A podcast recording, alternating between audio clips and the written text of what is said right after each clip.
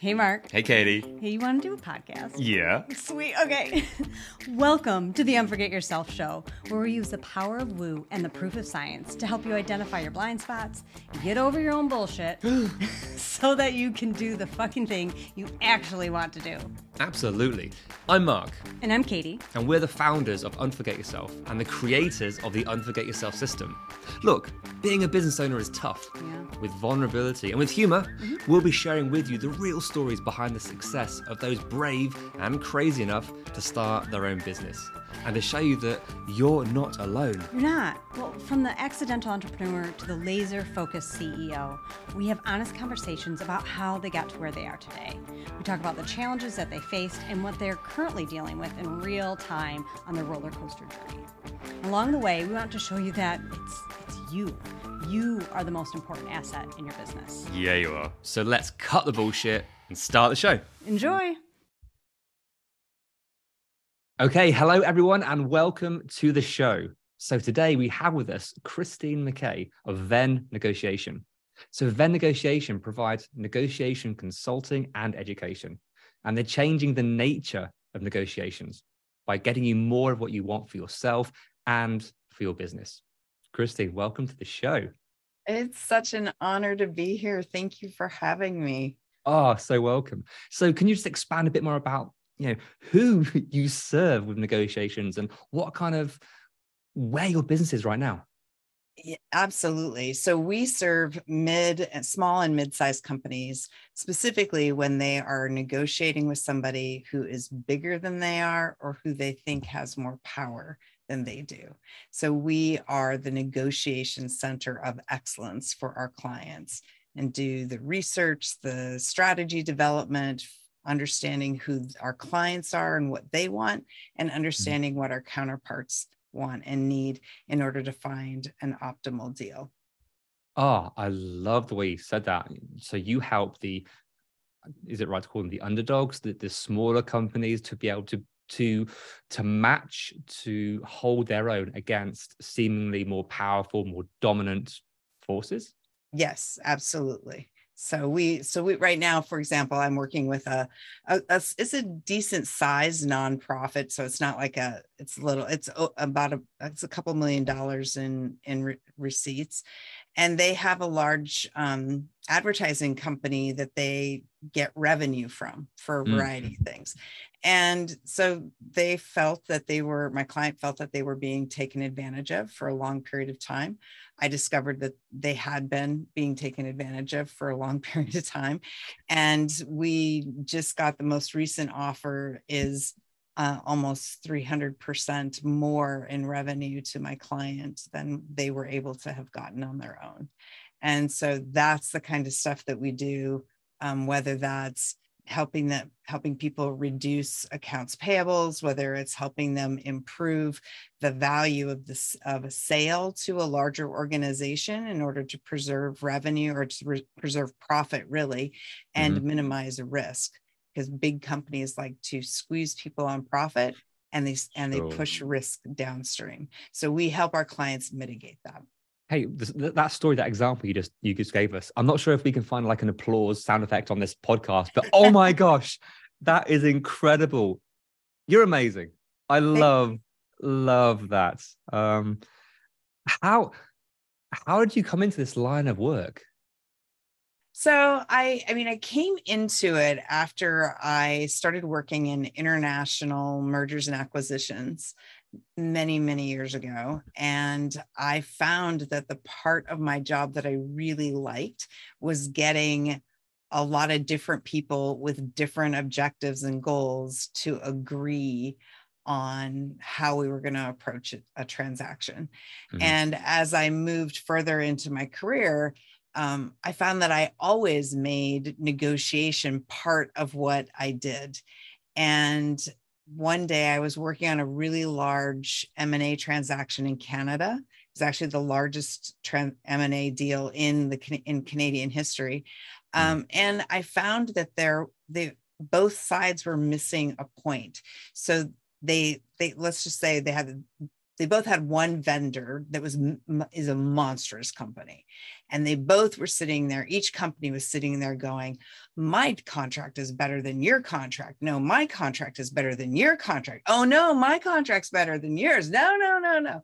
And so they were having this this nutso fight over whose contract was better. And i was like we've got to renegotiate the deal. So i came forward after reading both their contracts and I developed, without them asking me to, um, I developed a new strategy for how to approach this really insanely large organization. And um, I was like, we we can do this and this and this. And I was coming up with very creative things to do.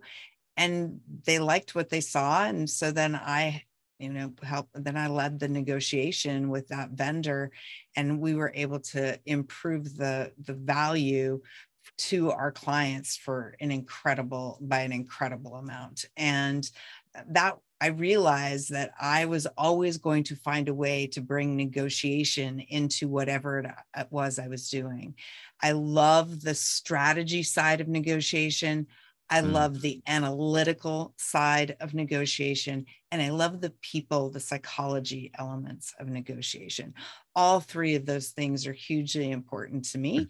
Mm. And mm-hmm. and then the executing on the back end and to make the deal work is it's just I just enjoy bringing that whole thing together to create more value.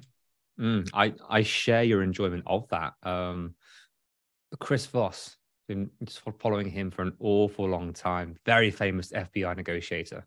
Yep. And owner of the, the Black Swan Group.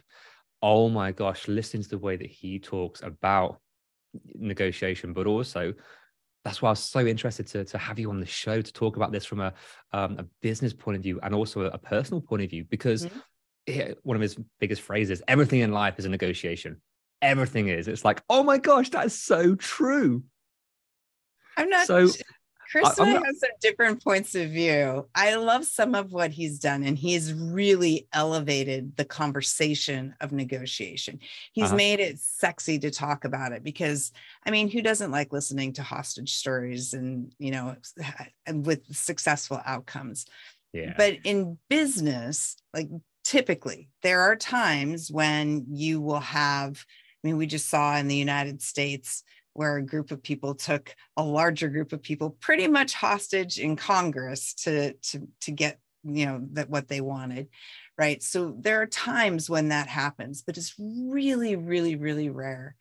And you know i've negotiated in 55 countries and i you know a lot of the things that chris talks about are are very american ways of negotiating that don't fly in business mm. because at the, the I think the I did a presentation a while ago and there turned out to be a retired hostage negotiator in my audience.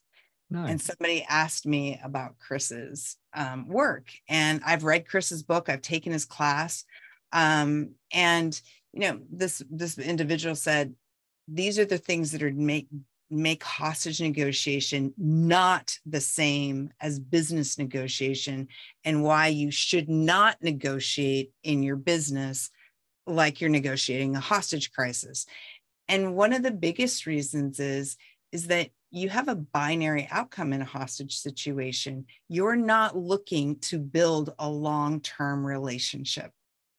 And in business, we generally are, not always, but we often are.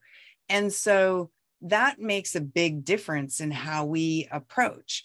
I, I mean, even the title of that book, Never Split the Difference, in business, we split the difference all the time. There are in in a, in a Verizon contract, if if I were a tech company selling to Verizon, that contract is well over 100 pages long and has operating manuals attached to it and has supplier diversity language and has this you know co- compliance language and has this other i mean there's all these things. There are hundreds of variables in business negotiation. So you're going to split the difference. And it's a lot it's and it's a lot about a lot more than just price.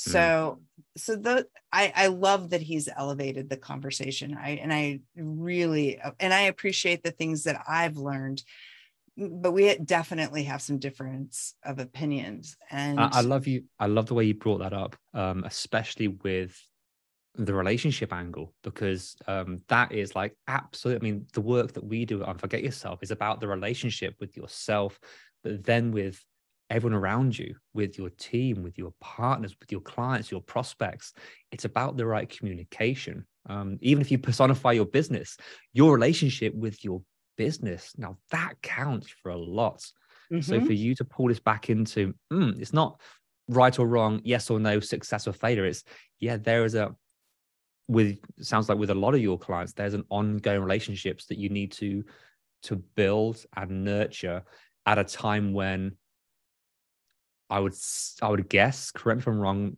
emotions are pretty high during these kind of negotiations especially with the smaller clients that you serve.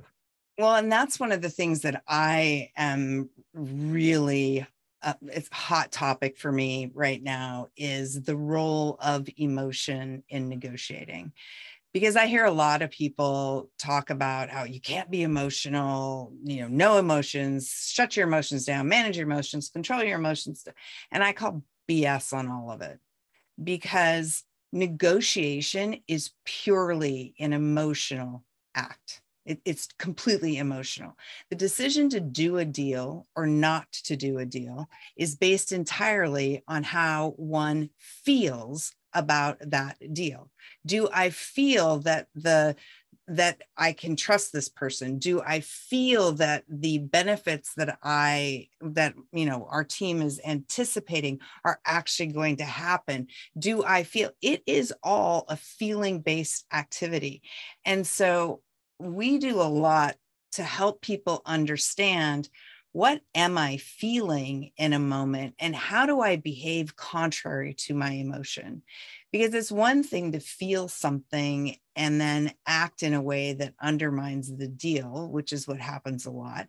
And for some reason, a lot of people also think anger isn't an emotion. So, because as a woman who's a negotiator and who's negotiated with so many of the largest companies in the world I've often I, have often been told, well, you're a woman, you're emotional. And I'm like, yeah, you're a guy and you're angry and an ass. So so what?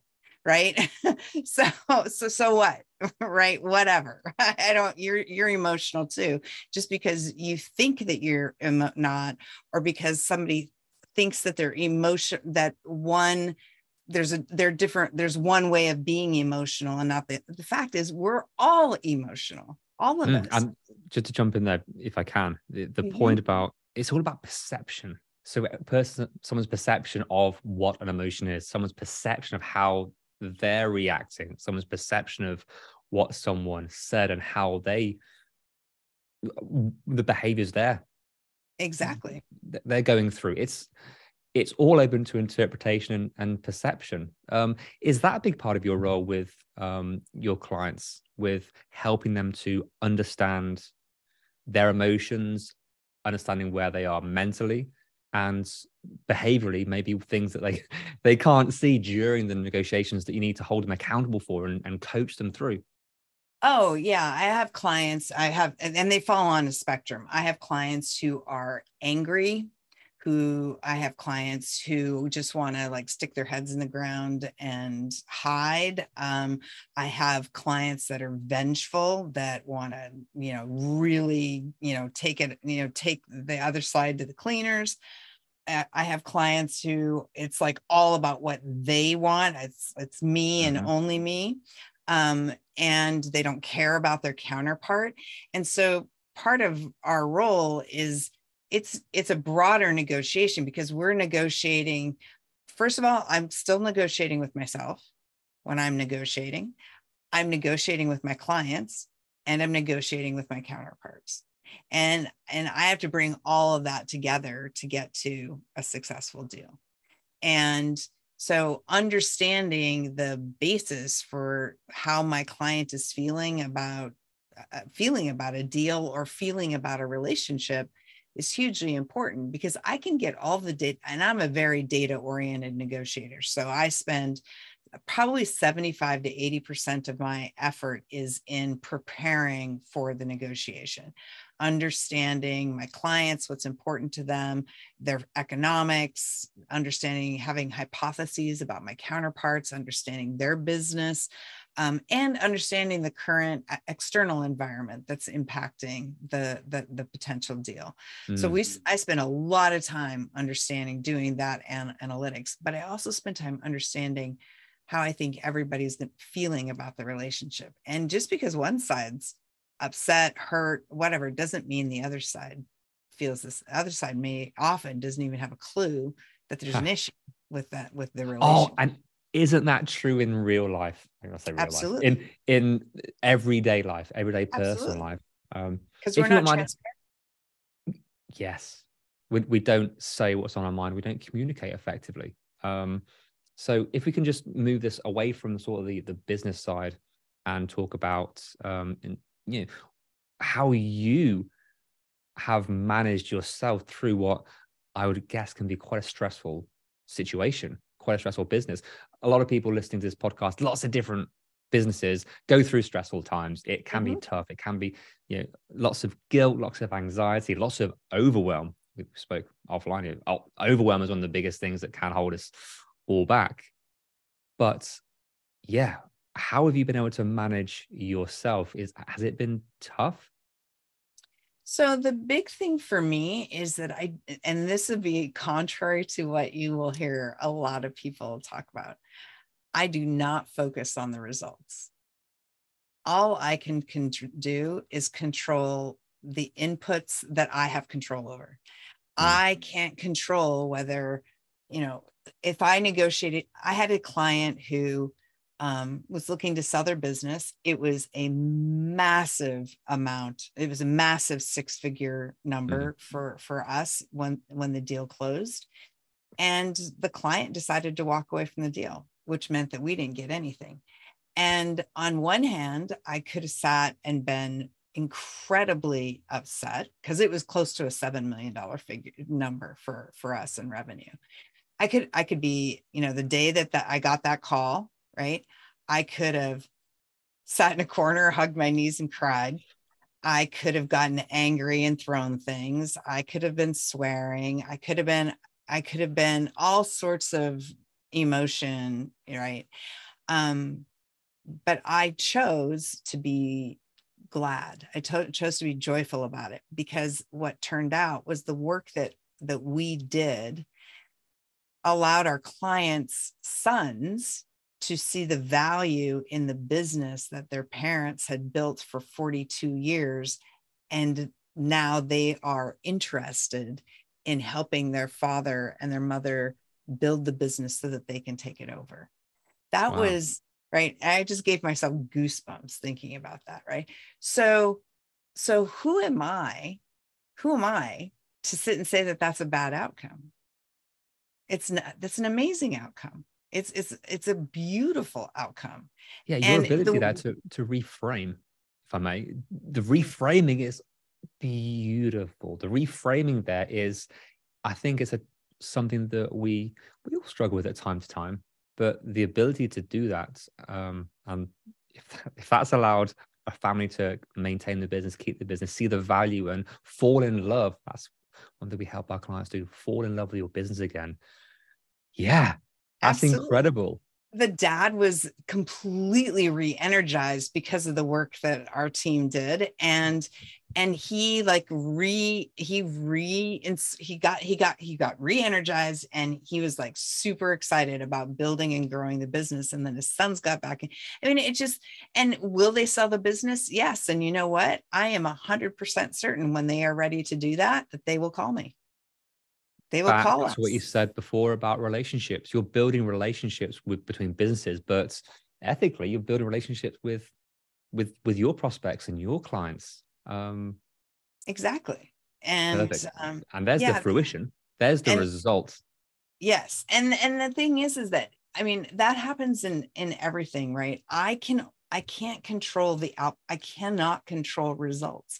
There's always an external thing or person impacting the results. Even like if you think about sales right? I can do all the things to to close sales but it's not the ultimate decision to buy is not mine. All i can do is control the effort that gets that goes into that mm-hmm. and then hope that i've found the right people to buy right? And so i think that one of the biggest one of the biggest things that for me in business is really learning not to get hung up on the results because the results take care of themselves when I focus on the things that I can influence. If I start focusing on things I have no influence over, that's when overwhelm sets in that's when frustration sets in that's when you know imposter syndrome sets in that's when all of those doubts and and things set in. But if I focus on what I know I am capable of doing and what I can control and influence, and I stop worrying about what the results are going to be, that for me has been that's been the biggest game changer. And you know, and and I do reframe pretty much everything. Pretty much, it, it's very hard to to shake me from from things on things like that. I mean, losing a nearly seven figure you know project was was a big deal and and i was totally okay from it with it from the moment it happened. Mm. but that what you're saying there you're talking my love language because that is so true that we can't focus on the results bless us. Who are we to think we have any control over the result? Ah. But to be able to focus your attention and your energy towards those things that you can control well now you can start to make moves. Now you can start to even the smaller businesses who are starting to grow, or the CEOs who you, know, you, you can't control the outcome of everyone that works for you, or the jobs that they do, or the clients that you. Um, let's focus on the clients with that. Um, as I go off on a, a, tangent down some rabbit hole, but what would you say to clients, um, business owners who are in like a an industry where it is about the result. They have to sell the result. I mean, all the marketing experts say sell the result, sell the end result. If they've got no, if ultimately it's up to the other person to do the work, put down the strategy, um, you know, follow the advice. What would you say to people who have been told so heavily, focus on the result, sell the result? Is there something in there that could be refined slightly? Well, I think that I mean we all look to like we all like I even I have sales numbers sitting in front of me and I have you know my my targets and all that. So we have you can't you, you really cannot measure what you don't manage what you don't measure. So we uh, we have to have some key performance indicators that we look to in order to to build and grow our business to know that we're being successful. I think that a lot of people focus on the wrong KPIs though. I think that they they look revenue as a KPI. Well, is revenue really a KPI? Revenue is an output. Revenue, it, price is an output. Price is an output of a whole bunch of things that go into it, right? So it's a it's about finding the KPIs that you can actually influence right? It's so if you're going to talk results, talk about the results that you actually get to influence.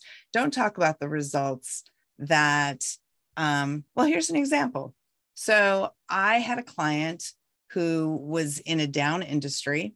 They had accumulated a massive liability to a key supplier, about a one and a quarter million in, in liability, legitimately owed, but they didn't couldn't afford to pay it. And so the the vendor was like, forget about it. You or you got to pay it, or we're going to sue you. We're going to put you out of business. Blah blah blah blah blah. We're going to shut you off. Um, and it was an internet services company and it was their hosting provider. So it was their data center provider.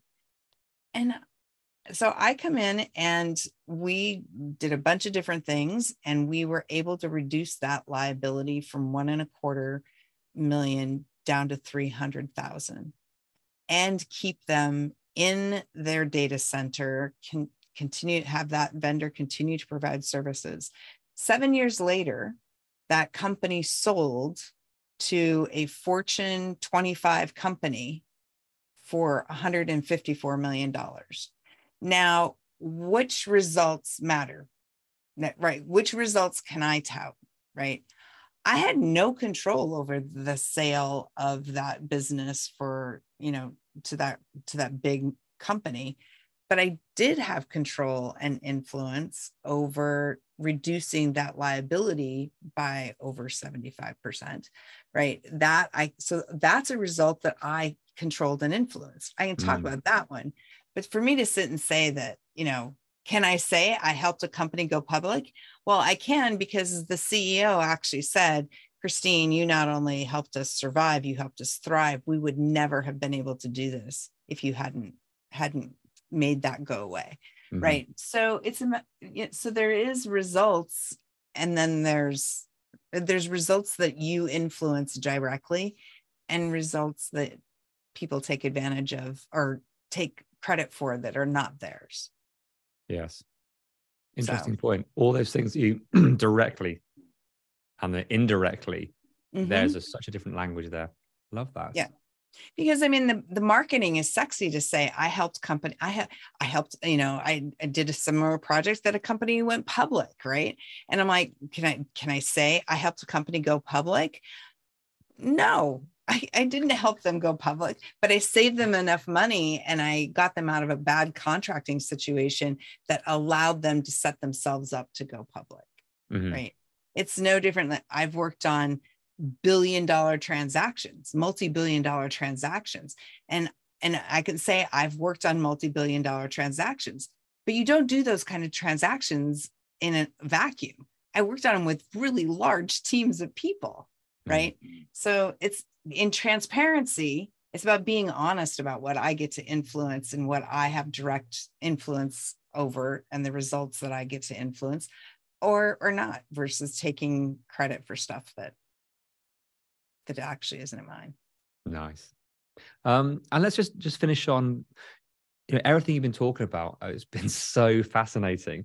And of course you're this this high flying negotiator. You've gone through all these deals. You help all these people. Some great successes. So you're you're fixed right? You have no you know, emotional dramas no no thoughts no mental challenges.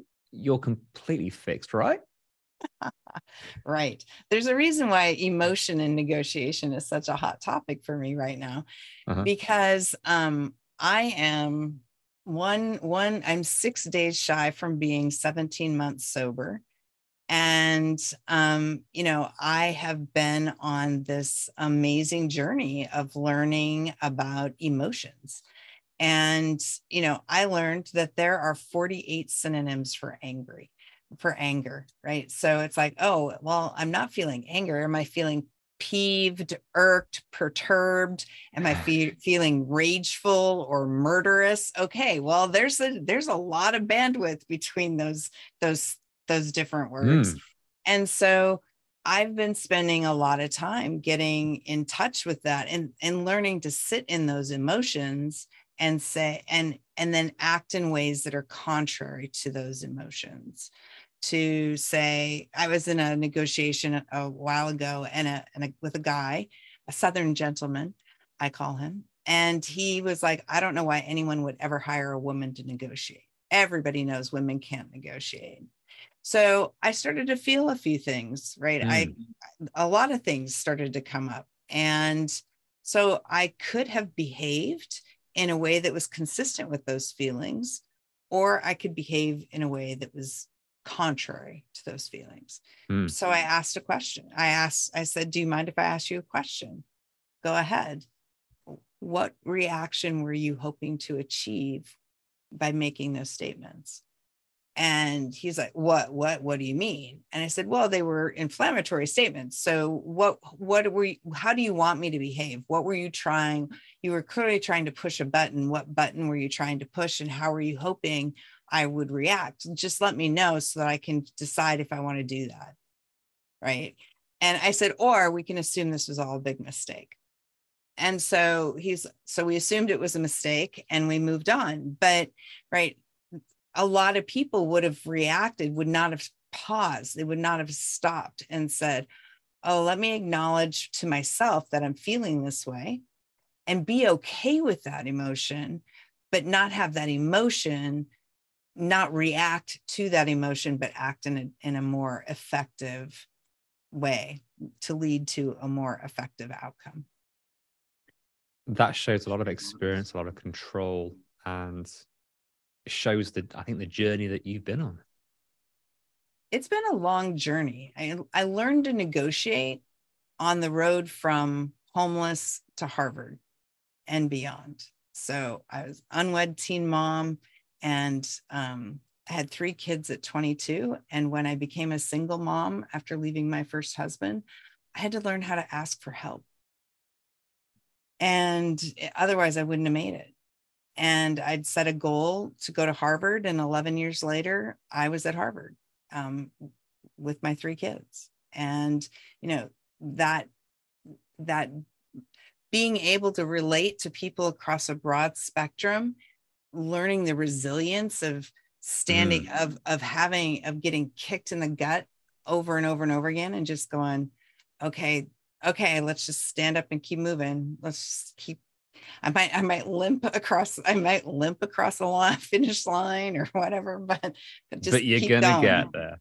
One nice. more step, just one more step every day, one step a day. Wow.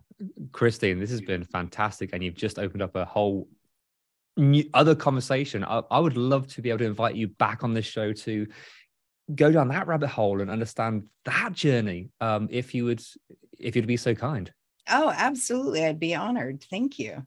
Super. Well, thank you so much for your time. This has been I love this stuff. So thank you for indulging me and for for sharing so much. Hopefully, lots of good advice for so many people out there at different stages.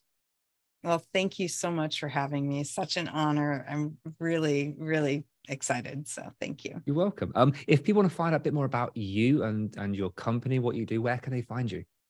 They can find us at Venn, V-E-N-N negotiation.com, or they can find me on LinkedIn anywhere. It's just Christine McKay. I, have been on LinkedIn for since pretty much it started. So lovely. Well, everyone check it out. And Christine, thank you so much again. It's been a pleasure. Thank you.